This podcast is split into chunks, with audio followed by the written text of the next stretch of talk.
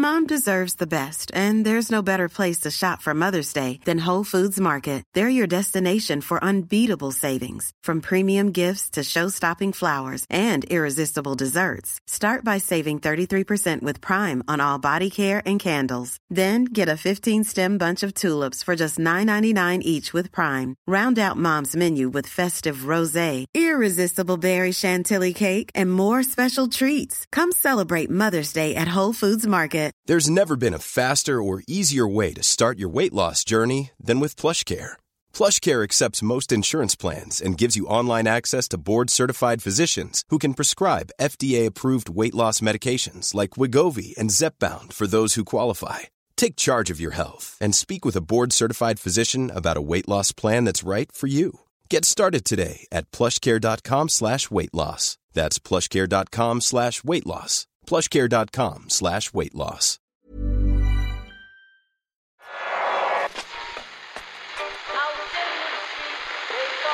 What fun is that? That's the second time it's gone off. They never go home. They never go home. They never go home. Those those those boys.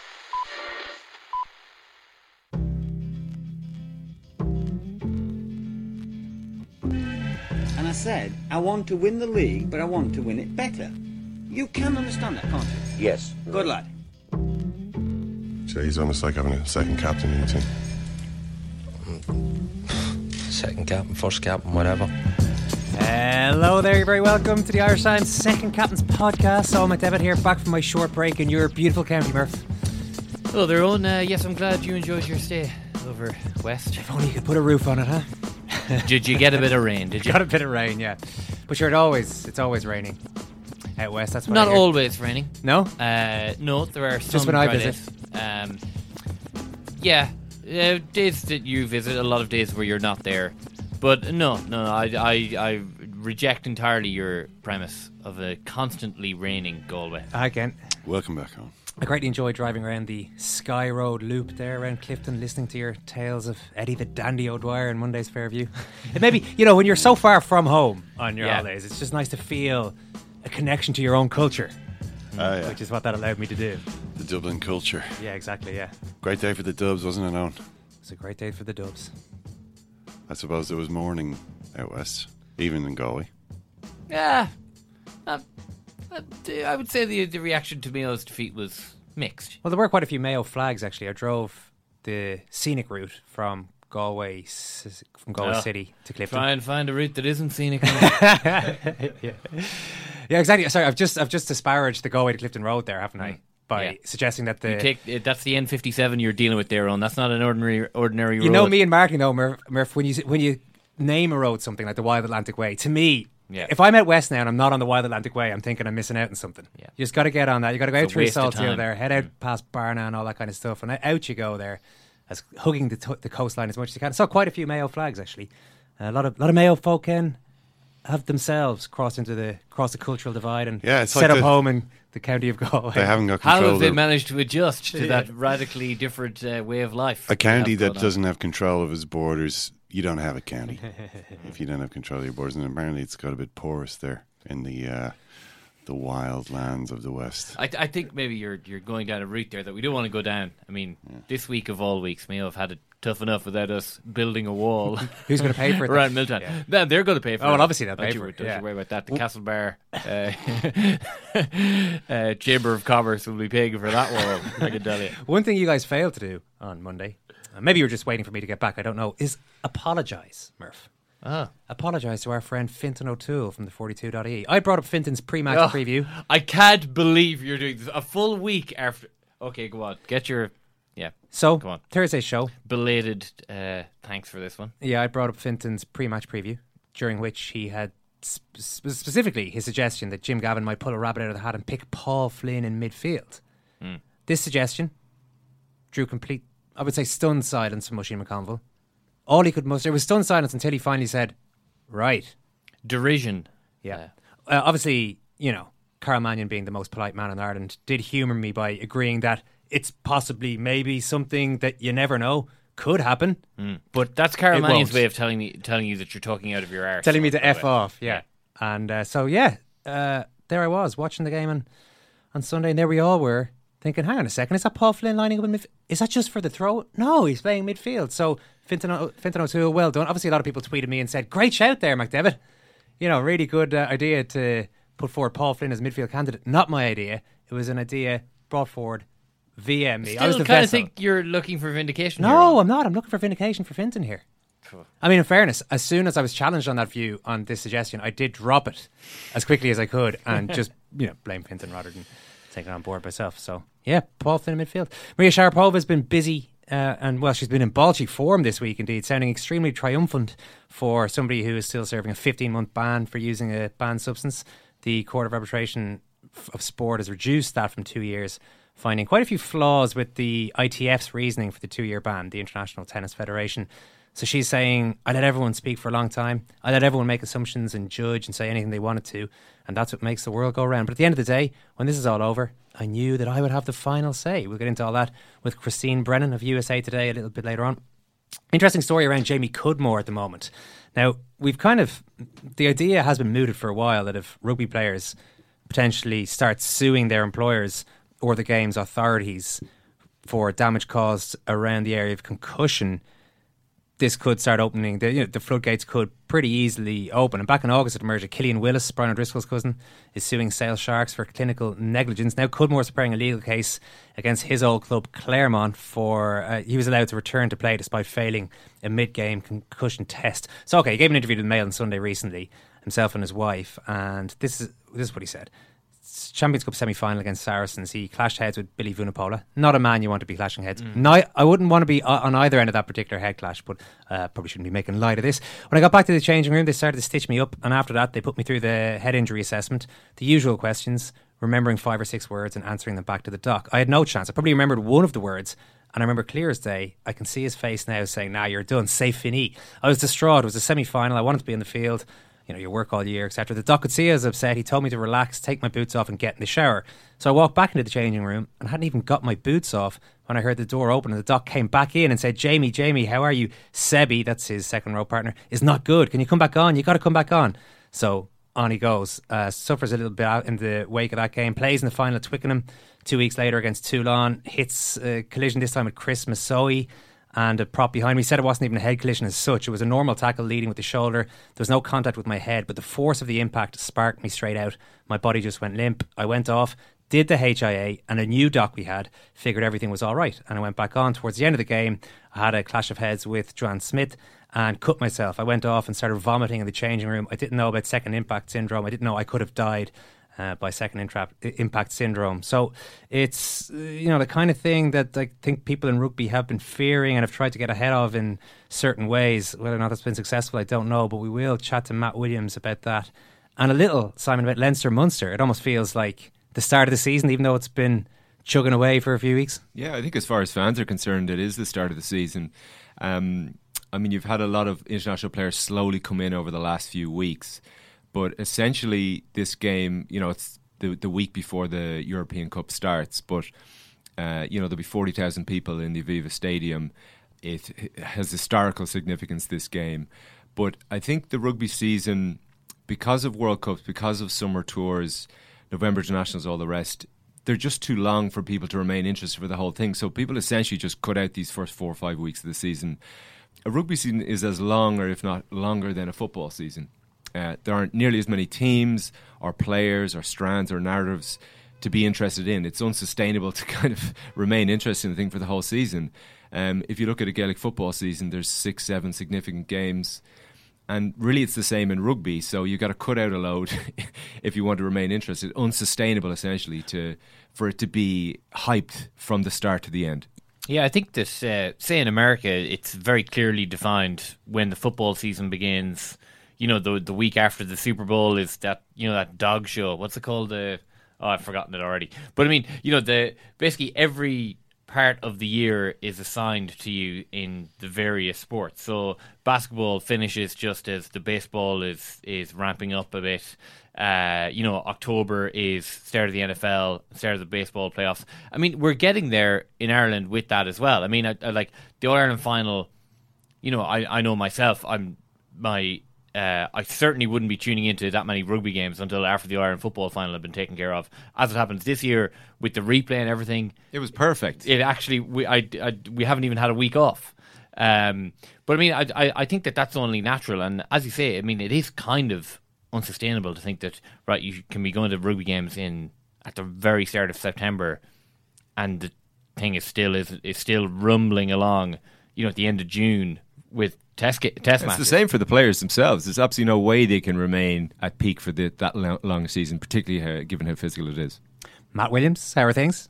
Really good, really good. Uh, I'm looking forward to the weekend. Uh, it's a fi- well, Leinster Munster certainly at the Aviva is a fixture that still creates a buzz. It still brings in the crowds. Would you agree with Gordon D'Arcy this week that it's become sanitised? He says Leinster versus Munster has become sanitised too much about rugby.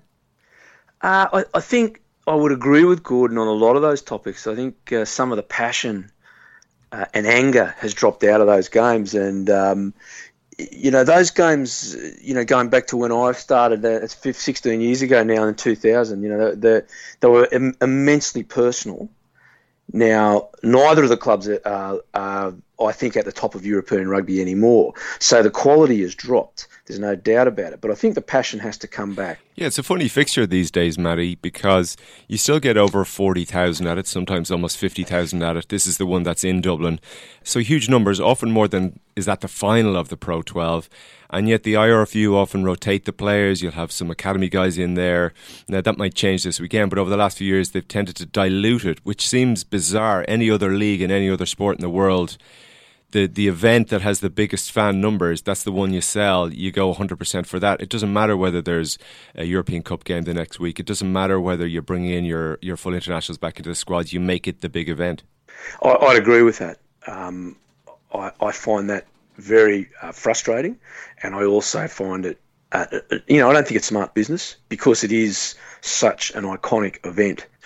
To, to dilute it by not having your best players in the field is, is absolutely crazy, and I think is is not good for the competition. Uh, you, you, imagine in the old days if if we turned out uh, Munster and uh, Leinster and Brian O'Driscoll and Gordon D'Arcy didn't play, Ronan O'Gara, Peter Stringer didn't play. You, you know, people say, well, why why aren't they playing? And, and quite rightly so. And, and I know also, I tell you one other thing that uh, you, you, imagine going me going up to Brian O'Driscoll or, or, those fantastic players that I coach and say, listen, we're going to arrest you for this game. There's no way on God's green earth they would have let you done it. Everyone wanted to play that game, and the players do do want to play it. Matty, when Erasmus came over to Munster originally, there was sort of a sense that Munster had pulled a bit of a stroke, that he was well sought after in South Africa and the Southern Hemisphere. How was he perceived over there before he left as a person as a coach? And do you think he's the ability to be Munster's first really great coach since the Kidney days? Uh, on, I knew Erasmus very, very well. He unfortunately, against the Waratahs, two years in a row, broke his jaw uh, when I was coaching the Waratahs, and, and uh, we visited him in hospital because he had to stay behind. He couldn't go home with his team, so I got to know him a little bit there, and I actually travelled on a flight with him back to South Africa. Our team was going to South Africa, and he came with us, and and since those days, uh, he, certainly within South Africa. He's uh, he's very highly thought of, but it's it's sort of interesting that that the, the South Africans um, haven't exported as many coaches as as perhaps Australia and, and New Zealand into into Europe, and I think that because the the culture of rugby there is, is, is, slightly different. It's very very insular. But I think Rassie's a sort of uh, personality. He's, he's, an extrovert, nice man. I think he's got the personality to take that forward. Um, and I. I think that there, there is, and again, so your questions are beauty because it's it's hard one to answer. They're always the best ones. I think we also have to remember that a, a, coach adds value to the product. So you could imagine if you've got a million uh, euros, a coach sort of invests that, and if he can get 10%, 20%, he's a great coach. But if you've only got 100 euros and he's investing and he gets 10 or 20%, that's the great return, but he's still only got 120 euros. I think the quality. You don't think their players are good enough? Yeah, that's it, mate. Like you look back on those that that that Munster sides from the old days, mate. Paul O'Connell running, you go, wow. You know, you look through those teams they were fab, full of fabulous players. You know, four or five all-time great Irish players in those sides, and that's what you've got to have.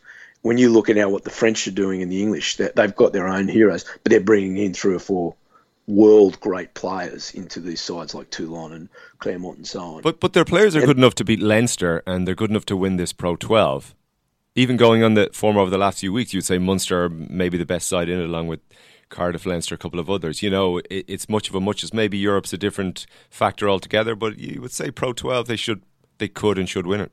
Yeah, mate, and, and isn't it lovely to see the, the top of the Pro 12, you know, three three Irish provinces again up there in the top four, you know, and Connacht just uh, just maybe struggling a bit after last year's uh, uh incredible success, but they're all positives. But again, I, I would, uh, you know, without criticising the players, I think the players are giving their all, and that's all you can ask. And it's not a criticism of, of the players in any way, but I certainly don't think the talent in Leinster or Munster is what it was in those in those times when they were winning European Cups and making quarterfinals, semi-finals. Uh, I, I, think that the the playing field through England and France has changed radically, and that incredible generation of player has gone. And they're they're quality players and they're trying exceptionally hard, but I, I just don't think they're quite of the same quality. Uh, and and you can't you can't have giants like O'Connell come along every day of the week, or O'Driscoll, or all the Gordon D'Arcys, you know, or Paul Wallace, and and and all these great players that came through that system. it just doesn't happen. It was just a freak a freak of nature through that period of time. But the teams, and you won't win it every year, but they need to be competitive. And I think that the the um, Irish provinces will be very very competitive this year, much much more competitive than the last few years. Matt, the other story we wanted to chat to you about while we have you is surrounds Jamie Cudmore and his well, that he's set to take legal action against his former club, Clermont Auvergne. This is for medical negligence around concussion after he was allowed to return to play despite failing a concussion test mid game. He was brought back on later on because he says another player apparently was injured. So, despite failing the test and being sat out, he was to- he was told to come back on, and there were a lot of problems for him subsequent to that. Is this the tip of the iceberg that people have been talking about over the last few years? That we're going to start seeing something similar to what's happened in the US, uh, a slew of uh, legal cases being taken against authorities in rugby, in this case, a rugby team? It's, it's a hugely complex area, and, and it's something I'm very passionate about. I, I, I myself, you know, I had a brother die of a brain tumour very early in life who suffered a number of concussions, and I, I was concussed a number of times as a player. Um, and and I've had a brain scan, and, and, as my other brother said, they found nothing. but uh, uh, I, I, said that not quite that. There was a brain, but uh, you know I, I, was fine. But but or touch wood, you know that that at that that that time, um, player safety is paramount, and I, I think as we move through um, air, situations such as the one you just described with Jamie is is going to become impossible to repeat player will have a head injury and never go back on. It is possible. Once you've got lawyers involved and they, they sniff a case, uh, you're off with it. Um, and so the answer to, to, for me in the short term is yes, you're right. But I don't think we should confuse the USA with with rugby. I, have literally just come from from the east coast of America where I was doing some coaching through universities there and I was meeting with some of the uh, American football teams, and they're they're obviously very aware of the movie like Concussion. It's very high profile mm. there. The difference is American football coaches in contact to put your head in front of the opponent, to use the helmet as a weapon, to drag your helmet into the opponent's chest. So you, you're basically coaching players time and time again to put their head in, in harm's way. Now, rugby, we do the exact opposite. We've never coached to put your head in harm's way. We always talk about safety and we move away from it. Now that doesn't mean that there's not a problem. There is a problem. And and the fact that we're we're diagnosing this problem now and we're saying to players like Nathan White, look, mate, time to retire. You've had a couple too many knocks. I think that is really healthy and I think is really good. Our bodies, uh, a physiotherapist described to me once, your body's like a car. It's only got so many thousand Ks in it. And once it's worn out, it's worn out. So if your knees wear out or your ankle wears out, I've got a bad ankle, I've done all the Ks I can do in that ankle but your head is different. And, and if you are a player that unfortunately takes a number of head knocks, then it's time to pop out. On the other side of that, the game's been around 200 years, just under. And the, the homes, the, the old the retirement homes, are not full of rugby players with Alzheimer's disease. The, the number of rugby players getting Alzheimer's disease is, ru- is roughly the same as the population right? It, it, we're not out of out of sync with what the general population gets in, in Alzheimer's disease and brain and brain injury through that. Now, I'm, i know there are some players who've had some horrific stories, and I'm not I'm not in any way trying to negate that that reality of their situation, and, and, and anything we can do to stop it must be done. but there, there is also a, a reality that is not NFL. We don't seem to be having a history of of early onset of of um, brain illness caused by re- repetitive uh, uh, hitting, such as, as that that uh, get early dementia and so on. It's not doesn't there are individuals, but that is roughly the same as the population. My grandmother from Wicklow, unfortunately, died of Alzheimer's disease. Now she was 72, and I, I know she was a beautiful woman. She never played a game of rugby in her life. Now we have to keep all those things in in in perspective. The big thing that we haven't got, you know, here, here am I. I'm not, I have no medical background. I'm talking to you about some some statistics. Yeah, that's wrong. We need the, uh, World Rugby to do some serious research because the the reality is rugby is losing um, the fact war, the truth war. And, and, and there needs to be facts put out there. You know, I, I spoke to a neurosurgeon about this because I'm coaching kids, and you know, the, in Australia now, you get a bang, you're off, and you're off for two weeks and we've almost had an overreaction to it. And at some stages within the school system, there's 80 or 90 kids not playing. Now they've got a bang in the head, but there's no way those kids had concussion. But uh, everyone is being rightly very cautious with the young kids coming through, and that is that is correct. I'm not criticising it, but we're still not dealing with facts. We're dealing with fear because people are fearful of what they they feel is a tsunami of of legal action coming down the line in future years. Well, is it not is it not correct to be fearful, Matt, to adopt a, a better safe than sorry approach? If, as you say, and, I, I, agree with you. I mean, I've looked at quite a lot of this concussion stuff, and uh, I was there was a, a, sort of a talk that I hosted, not hosted recently, but I was asking the questions of the experts. And funny enough, even when I asked the very basic first question, what is a concussion? People had different views as to how to actually define it, let alone how you deal with it, how you measure what what exactly uh, what effects it has. There's that much. It, it it's that it's so unexplored an area that I agree with you. Uh, uh, unexplored might be the wrong word, but there are so many facts still to be ascertained that you kind of worry about you you should really adopt the safety first approach rather than going the other way and just assuming things will be all right. It, it, you know, it sounds like I'm arguing against what you've just said, and I'm not. I, I'm, I'm player safety is number one. We do have the evidence because the game has been around so long. We have the evidence of what of what happens to rugby players in later life. We, we, it, it, you could go out there now and and you could track Leinster players, all the Leinster players still alive. You could track them. Um, you know, guys who are in their 80s and 90s, you could see what, what they did, and you could you could go back and find out. Okay, the guys who died earlier, what did they die of? What, what was this? There is this is factually able to do because the game's been so long. Now the game has changed since professionalism. There's there's a whole lot of reasons there, but I can tell you when I played, there was a lot more violence. People did get kicked in the head. People did get punched and, and, you know, in my own case, I, I was very badly concussed, and I don't remember a game was, and just like Jamie Cudmore was put back on a field, and that's appalling. Um, and I, I, I'm not, you know, you go through our generation, everyone will tell you those stories.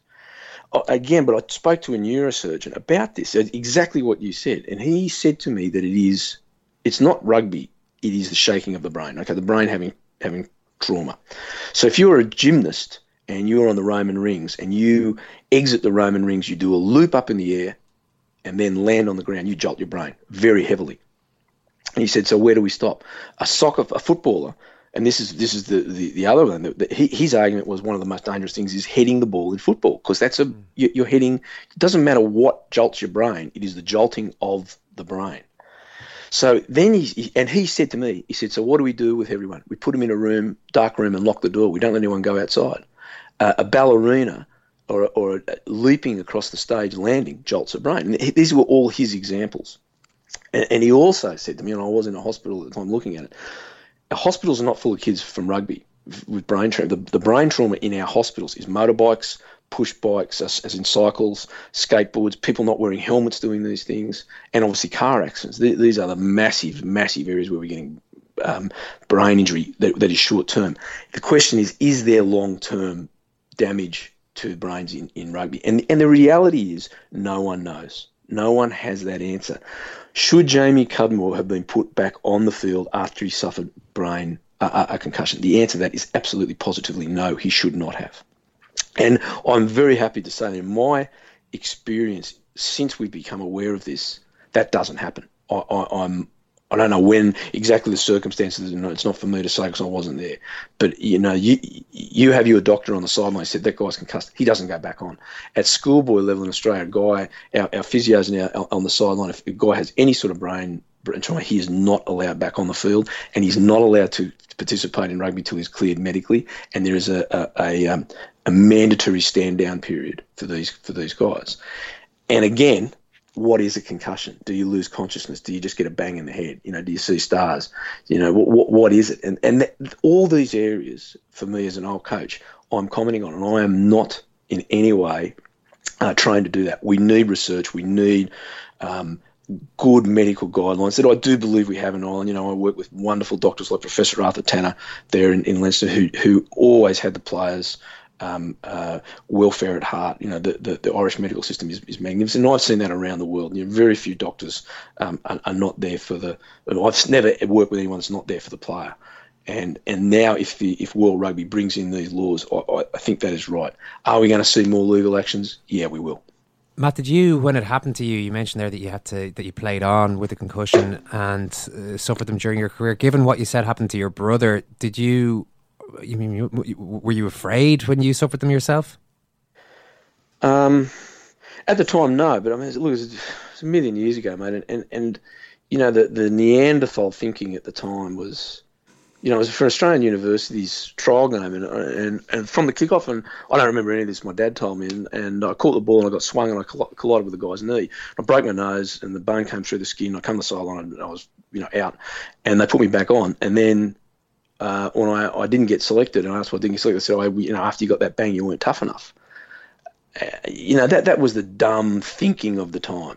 You know, there was a macho, stupid attitude towards this, all that they, they don't have. You know, you broke bones, you stayed on. That was that was the stupidity of the time. it was stupid, and and I have absolutely no you know, I don't say with any pride. I, I say I, I, detest what you know. If some, someone tried to do that to, to my son or one of my players, I'd be straight down there, and you know, be, yeah. that wouldn't just wouldn't occur.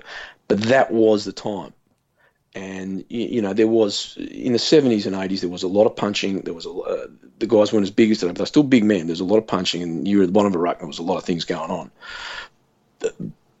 But you know, I didn't know anything about this. It wasn't until my brother became very ill, and and again, we have no evidence that that was why he died uh, because he smoked for 10 years. And, um, you know, he smoked, but he became very healthy. But what, what affected the cigarettes have? And we've all been tested, and, you know, touch wood, we're, we're, the the the the, the, the uh, research into what my, my, other brothers and I we, we were we were all fine, you know. The, the, from, and, and this it may have just been a freak occurrence. Was it the cigarettes? Was it? You, you, don't know. We just don't know, and the doctors don't know. The medical staff don't know, because there's a whole lot of guys older than me who I know got belted around and fought and punched, and they're fine. So there's some individuals who I think have a, have a predisposed problem to this, and that's where we've got to find out: is there a test we can do when guys down and say, "Listen, mate, rugby's not for you. Maybe get out and play basketball, maybe, maybe rowing, you know, some other where, where you're not going to do it."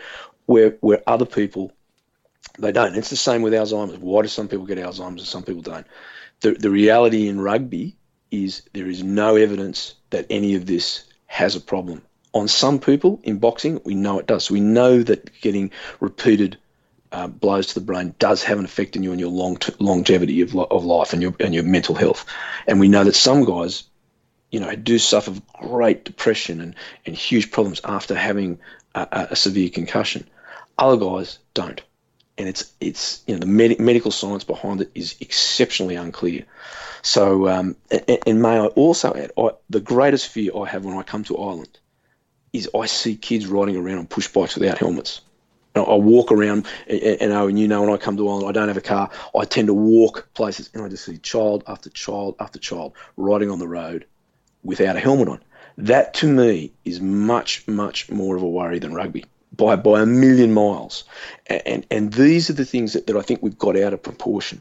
I watch kids down and down, and when I went down to Greystones, where I used to live, riding skateboards in the park, no helmets, and I'm going, put a helmet on, son, put a helmet, because you, you fall backwards, you're going to have brain, you, a chance of having brain injury. I think these are much, much more dangerous areas than under 10s or under 12s or under 14s rugby by a million miles. And, and I'm not saying that because I'm a rugby guy. I'm saying that because I've seen it and I believe it. All right, Matt, great to talk to you as always. Thanks a million. Pleasure, mate.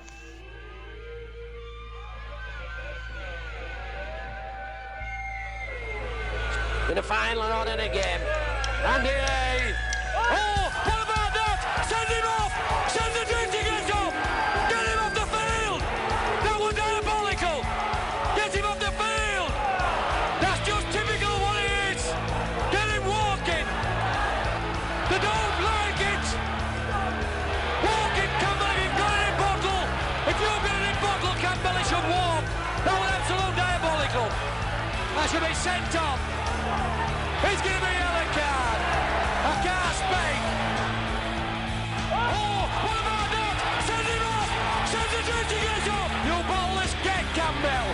I can't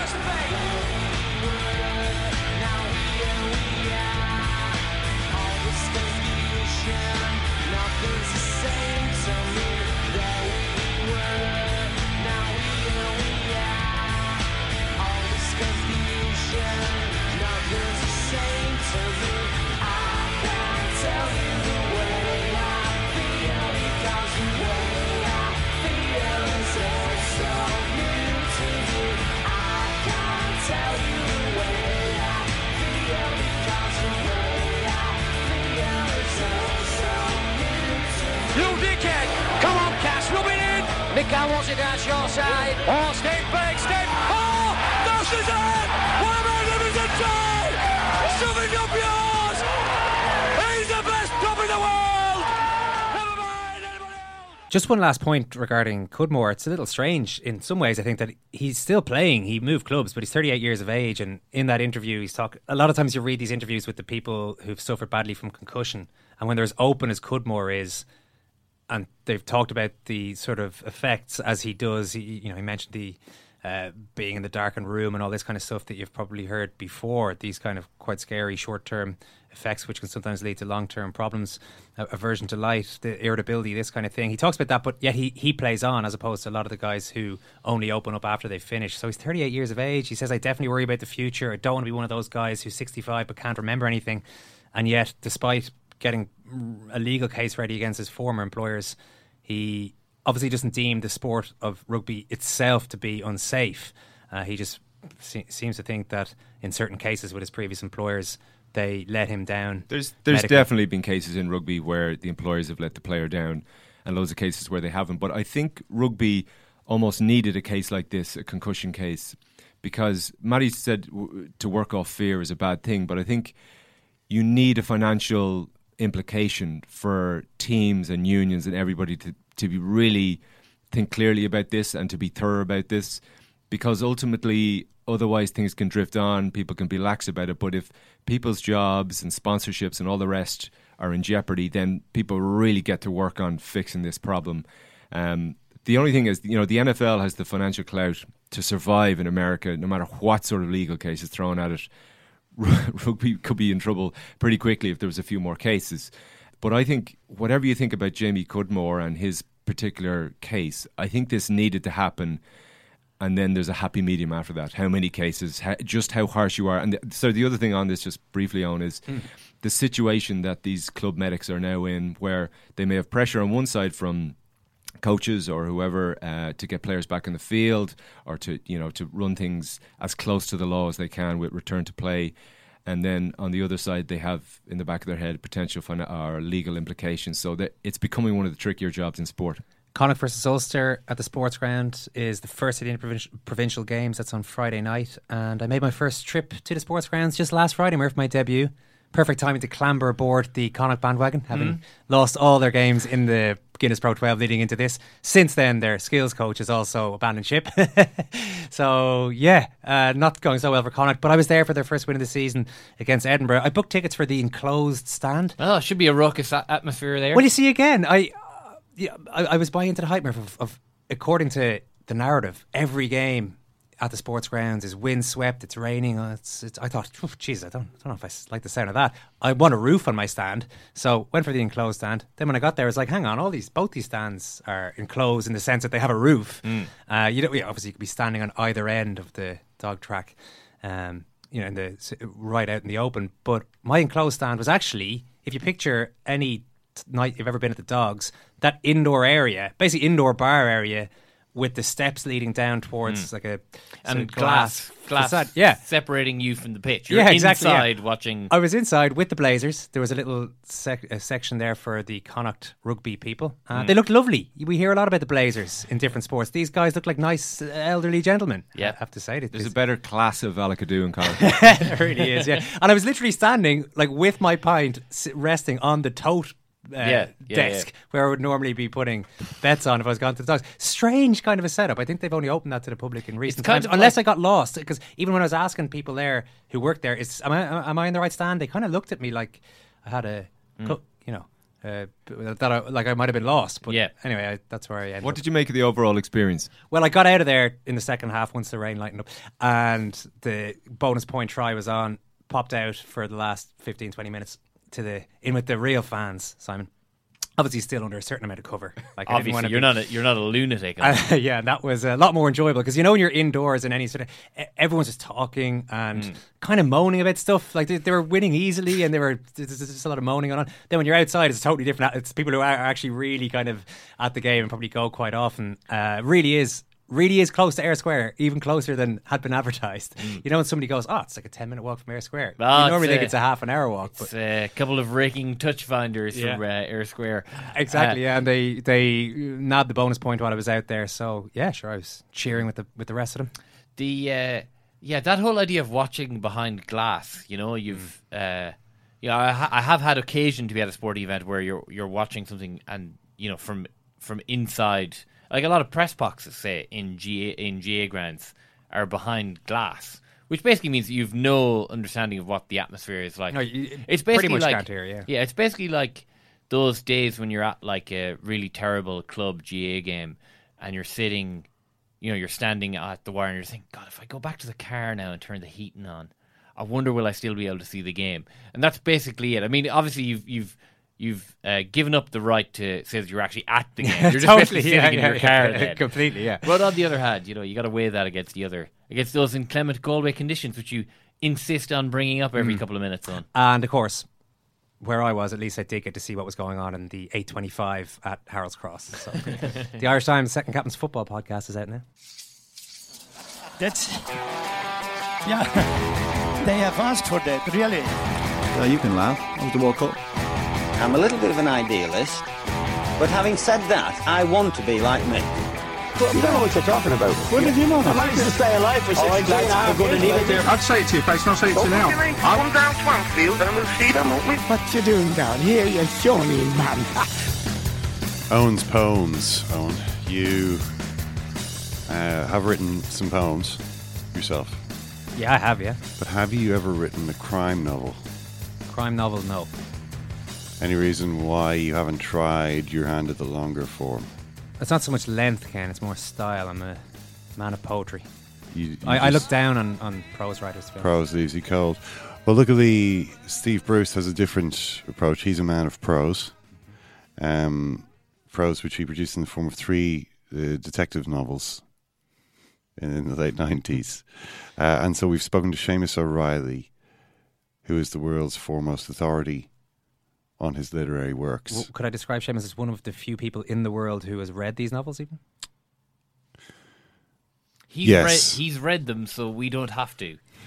Uh, yeah, I, I would say I would say that's I would say that's quite accurate. If you've read any of the Steve Bruce novels, maybe do tweet us at Second Captains and let us know, because there don't seem to be many copies out there. Um, yeah, Pat, Paddy Gagan back in, in Newstalk actually gave me a copy of one of them. He po- he photocopied uh, one of the books. That he found it in the library in college, I guess, um, and I had it at home.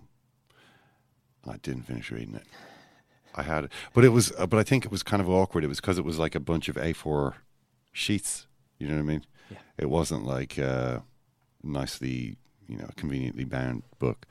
So uh, I never, I never ultimately got through it, which is why it was good. It was good to get the chance to talk to Seamus about this and what actually happened in there. The Court of Arbitration for Sport ruled on Tuesday that Maria Sharapova's two-year ban should be reduced to 15 months. So she's going to be back. It seems quite quite soon now, actually, for the 2017 French Open next summer. She hasn't been slow in ripping into the International Tennis Federation either. Christine Brennan of USA Today, great to talk to you. Great to have you on the show again, Christine. Hope you're well. Well, thank you. It's great to be on with you guys. Yes, everything's good, and uh, looking forward to uh, another fun conversation with you. Yeah, another fun conversation about about a grubby enough topic of, of drugs and sport and all the rest of it. Maria Sharapova, you said in June you described her as five time Grand Slam champion and now sadly world class cheater. Do you stand by that today?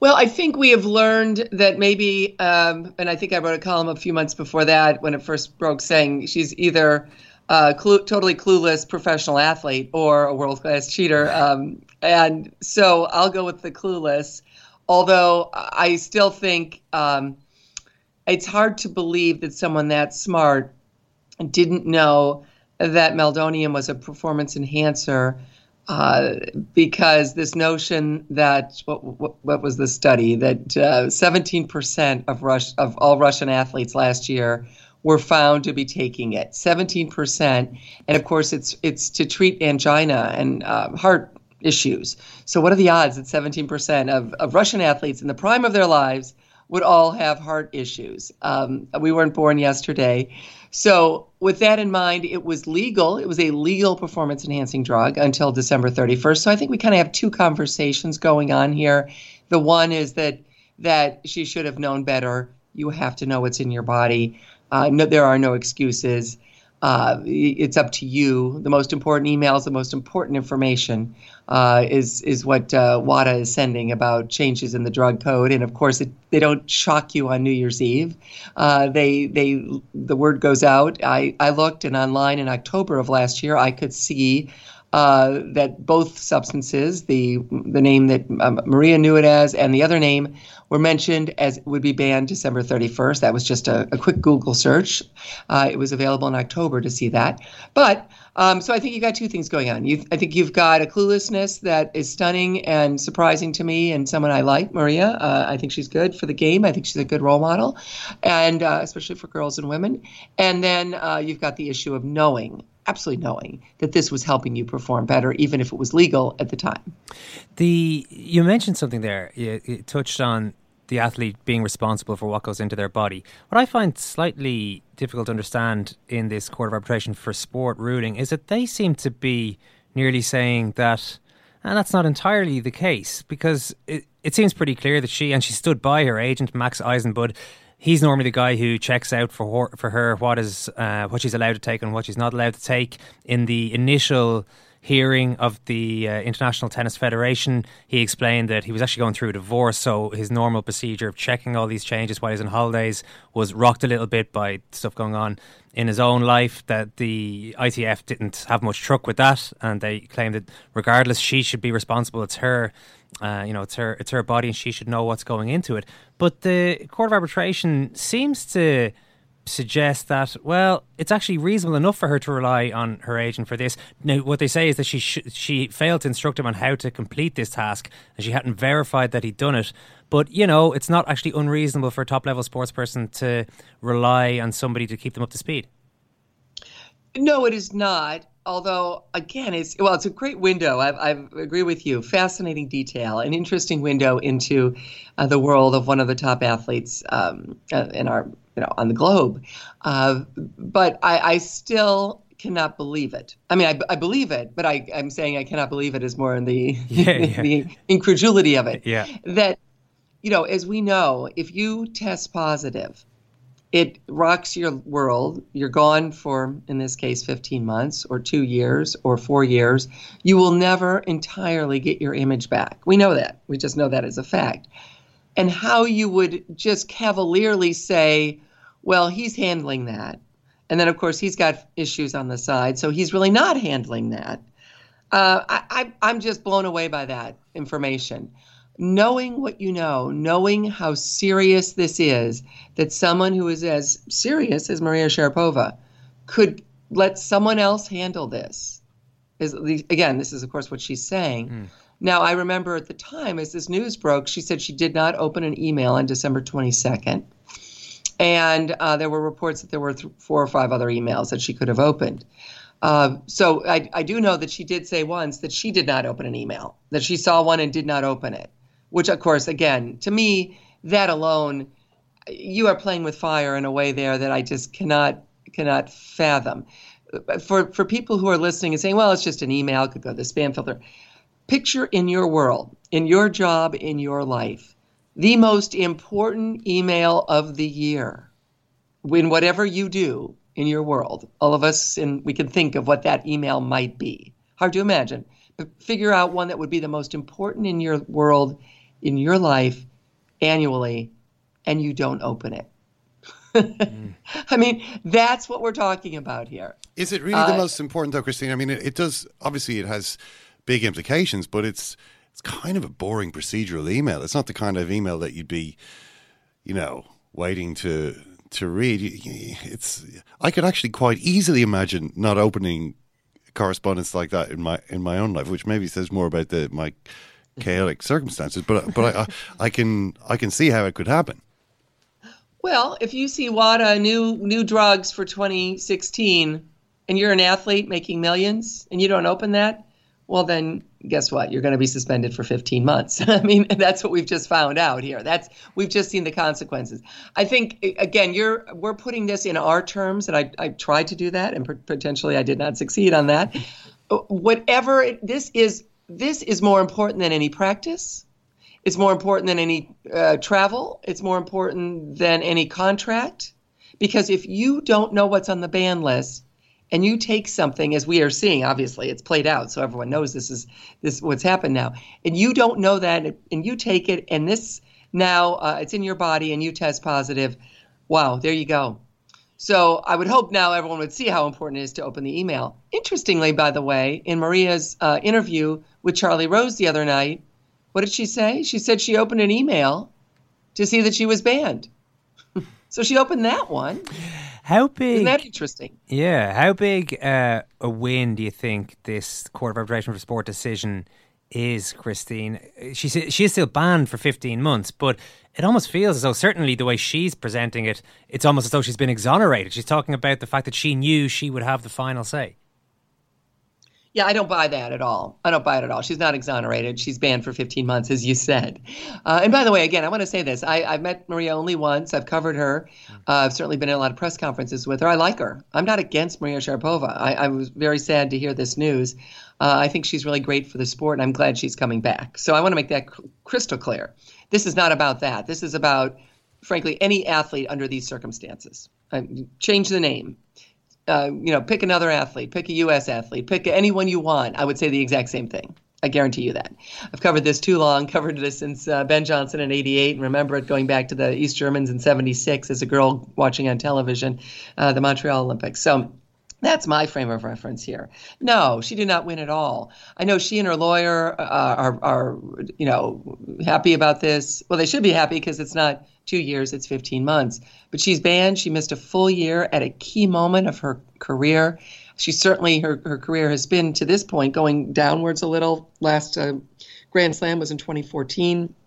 Grand Slam victory at the French Open. And then she misses all of 2016, which is, includes the Olympics obviously includes four more Grand Slams. She now can come back in time for all the Grand Slams of 2017. But this is a huge, huge year to miss. And no, she's she's declaring victory. I guess it's like you can take a little piece of it and say, sure, I, I didn't have the full ban, but no way, no how. She is a she has been banned for cheating, for doping. That is a fact. It will always be part of her resume. And I'm sorry to say it because, again, if she'd opened some emails, that probably wouldn't have happened. So when you say, as you said earlier, that you've liked her when when you you've liked what she's been about up until now, that she's been a role model for women in sport, is that all scuppered? Is that all gone? Is she a good role model anymore? Well, people will people love a, a, comeback story, as we know, and so when she hits the court in France and and comes back, people will cheer. But for me, yes, she is different. Um, and and here's why. Again, I know people are saying, oh, "Wait a minute here. It was just a little error." You know, that's what Floyd Landis said. The dog ate my homework. You know, that's what Marion Jones said for a while. That's what Lance Armstrong for years. No, I didn't do that. You know, I, I'm just I've heard it so many times. They come up with the excuses. And the interesting thing was Maria at the beginning was not coming up with excuses. She's the one who announced this. She had a press conference in LA. She's the one that came out, got in front of it, and told everyone what happened. And since then, she's gone back to being the dog ate my homework person. Um, I'm not saying, by the way, that there aren't reasonable things to discuss. That's why I said there's a couple different ways to look at this. She is not Lance Armstrong.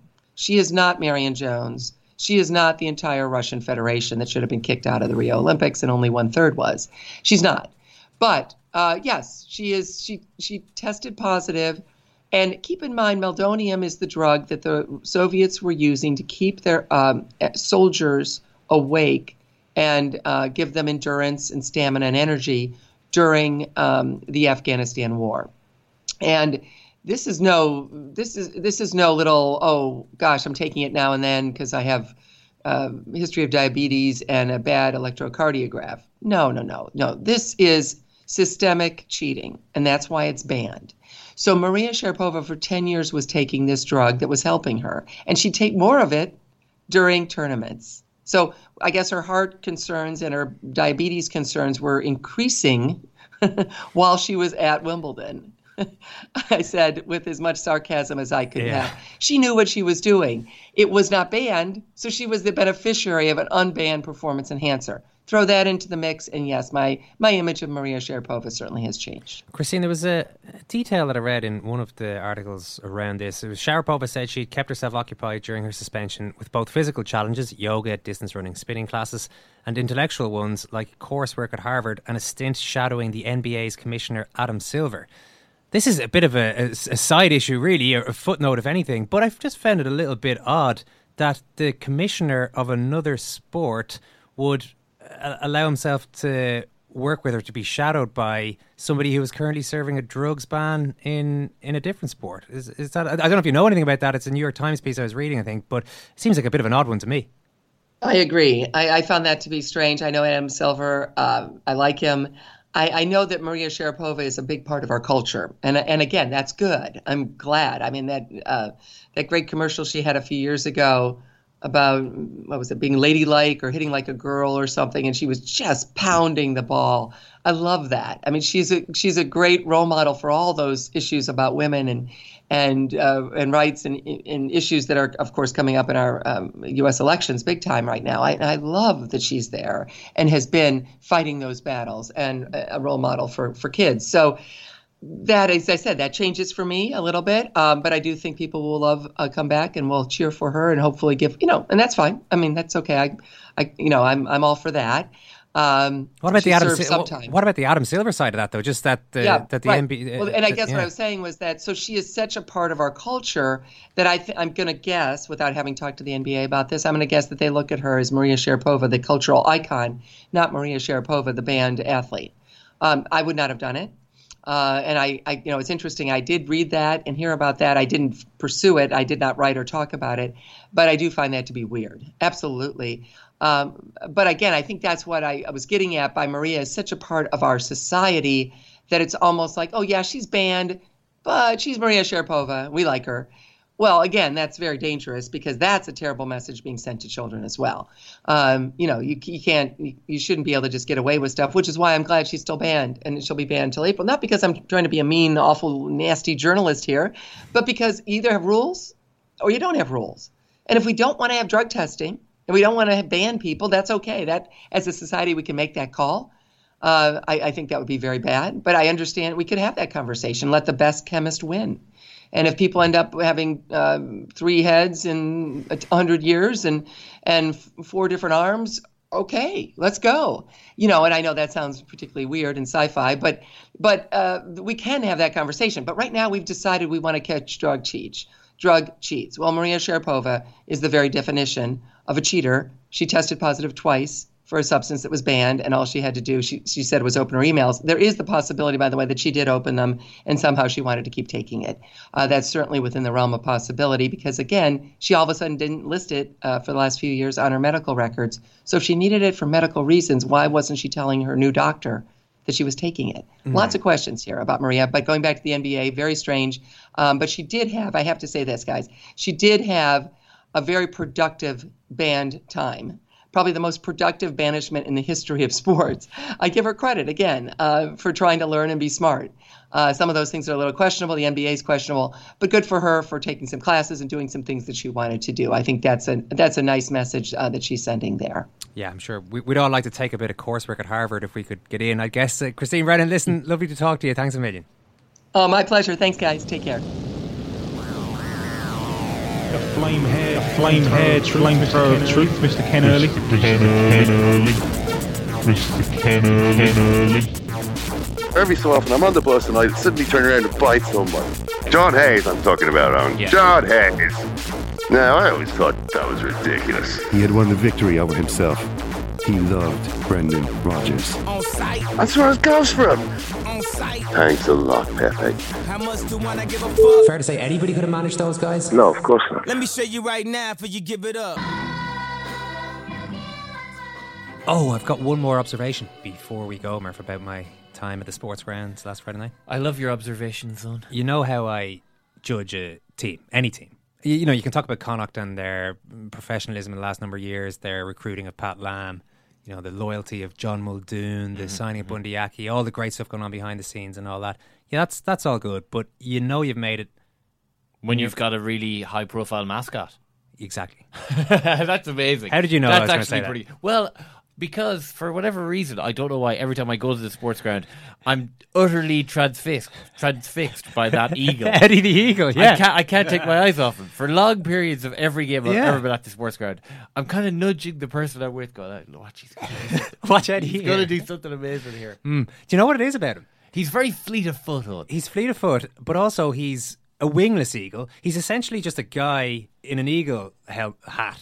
You know, there's no. He just looks like a human. be- I don't even know if he has any props. Here he is, Ken. Look, I'll give you a little look at Eddie there. Big white eagle head in him. Oh yeah. Do you see what I mean? It just it looks like just a supporter with a jersey on, slightly no, but furry he's got, arms. he's got he's got um. Why did they go with Eddie the Eagle? I mean, there already was an Eddie the Eagle. Why? Why didn't they give him an, another name? Eamon, Eric. Eamon the eagle. It's got a nice kind of uh, Hmm. Galway Gaelic sound, yeah. yeah. And then and Aina. it's EA, of course. Aina the eagle. Eagle. Yeah, End of the eagle. I mean, there are a lot of actually a, a lot of Irish versions. So I've been reading up on this guy. I'm glad we share uh, love for this Yeah. mascot. Eddie Eagle, apparently five years ago, this is a story here, independent. The much loved mascot of Connacht Rugby ended up on the injured list himself during Yeah. last Friday's Magners League clash against Glasgow Warriors. I brought. The, can I tell you? Eoin? Have you brought this up before? I I brought this up on. Uh, it was a little known uh, radio slot called Murph's Country Pages. Oh. Uh, it, this was one of the one of the Oh. big one of the big the big moments for Murph's Country Pages. But anyway, on you go. Well, I'm, no, I'm I eager- kind of feel, but it's five years ago. I think you're within your rights. It's a walk down memory lane. It's Yeah, a flap exactly. down uh, memory lane with Eddie the Eagle. Well, do you, do you remember all the details? no, I- well, I, is Sean Cronin is is involved. Is he? Not in this one. A media, uh, sorry, E- Eddie was up to his usual antics as he patrolled the perimeter of the pitch at the sports ground, urging on the home supporters. It was one of his better nights as Connacht romped to a 37 8 win over the Warriors. Remember, this is back before Connacht were champions, and any win was greeted warmly. But it all became too much for some Glasgow supporters who travelled to Galway. I'm going to say these were lads on a stag, but I'm not 100% sure. Dressed in kilts and keeping the bar staff busy throughout the evening, they became more raucous as oh. their side turned in a dismal display. They repeatedly chanted, Catch the pigeon, as Eddie milked the occasion for all it was worth. It's actually an eagle. Finally, one of the Glasgow supporters snapped and he scaled the perimeter fence before lunging at the mascot. He knocked a shocked Eddie to the ground and to the cheers of the kilted visitors grappled good naturedly with him. The overexuberance came at a price, however, as Eddie ended up with a dislocated shoulder. Uh, undeterred, he's battling back to fitness, determined to make Connacht's next game the sports grounds. A spokesman for Connacht Rugby said it wasn't intentional, but we take a dim view of people entering the pitch. Hmm. The story I was going to tell you about Sean Cronin, I do remember that story. But Sean Cronin's brother used to drive up from Limerick. Now, maybe I've horribly misremembered this, but Sean Cronin's brother, when Sean was playing for Connacht, um, his brother used to drive up from Limerick, and he was himself Eddie the Eagle, and he didn't tell Sean Cronin. What? He di- he yeah he refu- he didn't tell Sean Cronin, uh, his brother, that he was the mascot. So hang on. Like Sean Clark Cro- Yeah, yeah, he was leading a double life. Did you see the game today? Yeah, sure. Yeah, sure. I saw it. Most of it between you know. But so he was dropping Sean Cronin to the game. And no, then he was Sean going Cronin, off- I'm sure, was living in Galway. At the time. Oh, uh, yeah, okay, my But the brother was driving from Limerick, putting on the Eddie the Eddie the Eagle suit, uh, uh, whipping the crowd up into a frenzy, and then going home. Or you know, meeting Sean after the game, it's like you know, uh, acting as if nothing had happened. And his cover was only blown. This is ha- what this is what I recall. His cover was only blown when he dislocated his shoulder. Okay, well, and had to tell Sean that he. That's amazing extra detail on this. Oh, God. Is it detail true? Who knows? Who knows, It's, quite an, it's an entertaining way to round out this podcast. Yeah, exactly. I mean, sure. Who listens to the end of a podcast anyway? Losers. Sorry to Sean and his brother if I've horribly misremembered all. Thanks very much to the hardcore people listening to the very end of this podcast. Thanks to you, Ken, and to you, Murph, and to you, Simon. to you, Eoin, and to Thanks, you, Eoin. Kieran. Thank you, Thanks Eoin. very Thank much. you, Ken. We've got the Thank you, football Simon. podcast out. Oh, I haven't even mentioned we're going to have another football podcast out on Friday post Ireland, Georgia. Ireland, Germany. That would be a bit more exciting. But anyway, Ireland, Georgia will keep us ticking over for the time being.